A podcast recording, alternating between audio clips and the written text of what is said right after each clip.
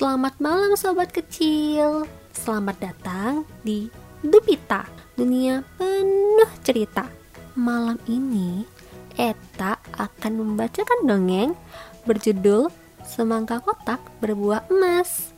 Berbaringlah, tarik selimutmu, dan siapkan segelas susu hangat kesukaanmu ya. Pada zaman dahulu kala, di sebuah desa terpencil, hiduplah seorang nenek dan gadis kecil bernama Dinda. Sehari-harinya, Dinda selalu membantu neneknya untuk berjualan kue. Pagi itu merupakan pagi yang indah. Seperti biasa, Dinda sudah bersiap berjualan kue di pasar. Ia pun sudah menyusun kue-kue hangat di dalam keranjang. Dinda pun berjalan sambil membawa kue untuk berjualan di pasar. Jualan tersebut akhirnya laku laris manis. Namun, masih ada beberapa sisa potongan kue. Setelah berjualan di pasar, Dinda menyempatkan diri untuk berjualan kue di jalanan kompleks perumahan desa. Langkah Dinda langsung terhenti ketika melihat nenek tua yang sedang tertidur di jalan menahan rasa sakit di perutnya. Nenek, ada apa? Kenapa tertidur di jalanan? Tanya Dinda yang sedang kebingungan. Gadis kecil, nenek sudah tidak makan tiga hari. Perut nenek sakit sekali sampai tidak sanggup berjalan. Jawab nenek sambil menahan sakit. Hal tersebut membuat Dinda merasa khawatir. Apalagi ia langsung teringat dengan neneknya yang ada di rumah. Nenek, saya punya kue memang tidak banyak tetapi ini dapat mengurangi rasa sakit perut nenek ya. Dinda lalu memberikan sepotong kue kepada nenek tersebut. Terima kasih gadis kecil. Hati kamu sangat mulia. Nenek tidak tahu bagaimana membalas budi kepada kamu. Jawab nenek tersebut yang sangat senang dengan Dinda sambil makan kue yang diberikannya. Saya ikhlas memberikannya kepada nenek. Saya berharap Nenek tidak sakit lagi ya. Jawab Dinda sambil memegang tangan nenek dengan penuh kekhawatiran. Terima kasih gadis kecil. Mungkin saya dapat memberikan kamu hadiah ini. Nenek sambil memberikan karung kecil berwarna merah kepada Dinda. Apa ini, Nek? Ini sepertinya berharga buat nenek.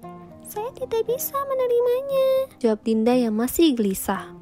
Ini ada biji semangka kamu dapat menanamnya dan kamu rawat dengan penuh kasih sayang. Nantinya kamu akan mendapatkan hal yang baik setelah merawatnya dengan tulus seperti kamu memperhatikan nenek yang sedang kesakitan. Jawab nenek yang tiba-tiba menghilang dari pandangan Dinda ketika Dinda sedang melihat biji semangka tersebut.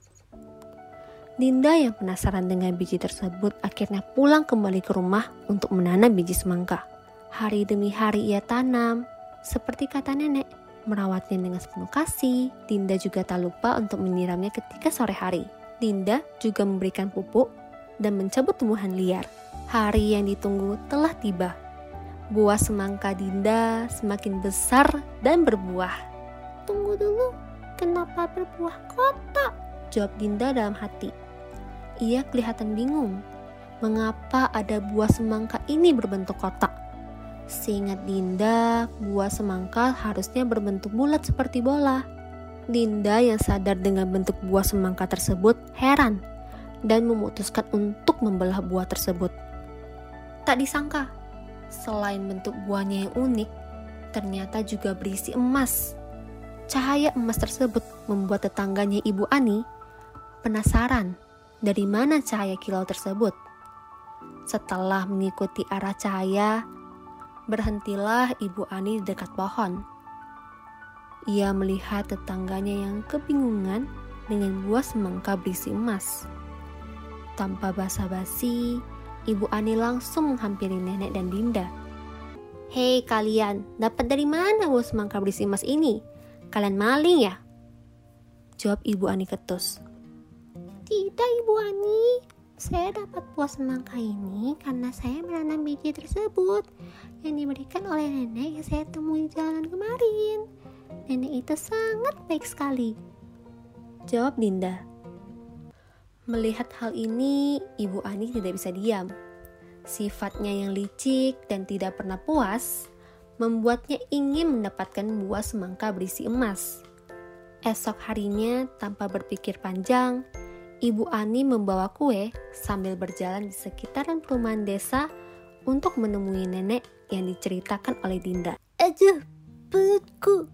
Suara teriakan itu membuat Ibu Ani langsung menghampirinya. Siapa sangka ternyata itulah nenek yang dimaksud oleh Dinda. Nek, ini saya berikan kue enak banget. Semoga nenek gak sakit lagi ya.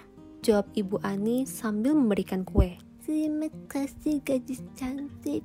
Hati kamu sangat mulia. Nenek tidak tahu bagaimana mas budi kepada kamu. Jawab nenek tersebut yang sangat senang dengan Ibu Ani.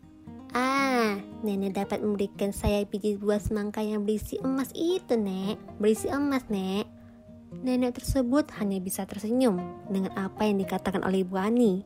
Akhirnya, nenek tersebut memberikan biji yang pernah ia berikan kepada Dinda. Ibu Ani langsung berlari ke rumahnya menanam biji semangka tersebut. Tetapi Ibu Ani dan mendengar perkataan secara jelas dari nenek tersebut. Ia tidak merawat sepenuh hati dan membiarkan rumput liar mengelilingi tanaman buah semangka. Setelah berminggu-minggu tersebut, Ibu Ani telah melihat buah semangka berbentuk kotak yang sama persis dengan Dinda.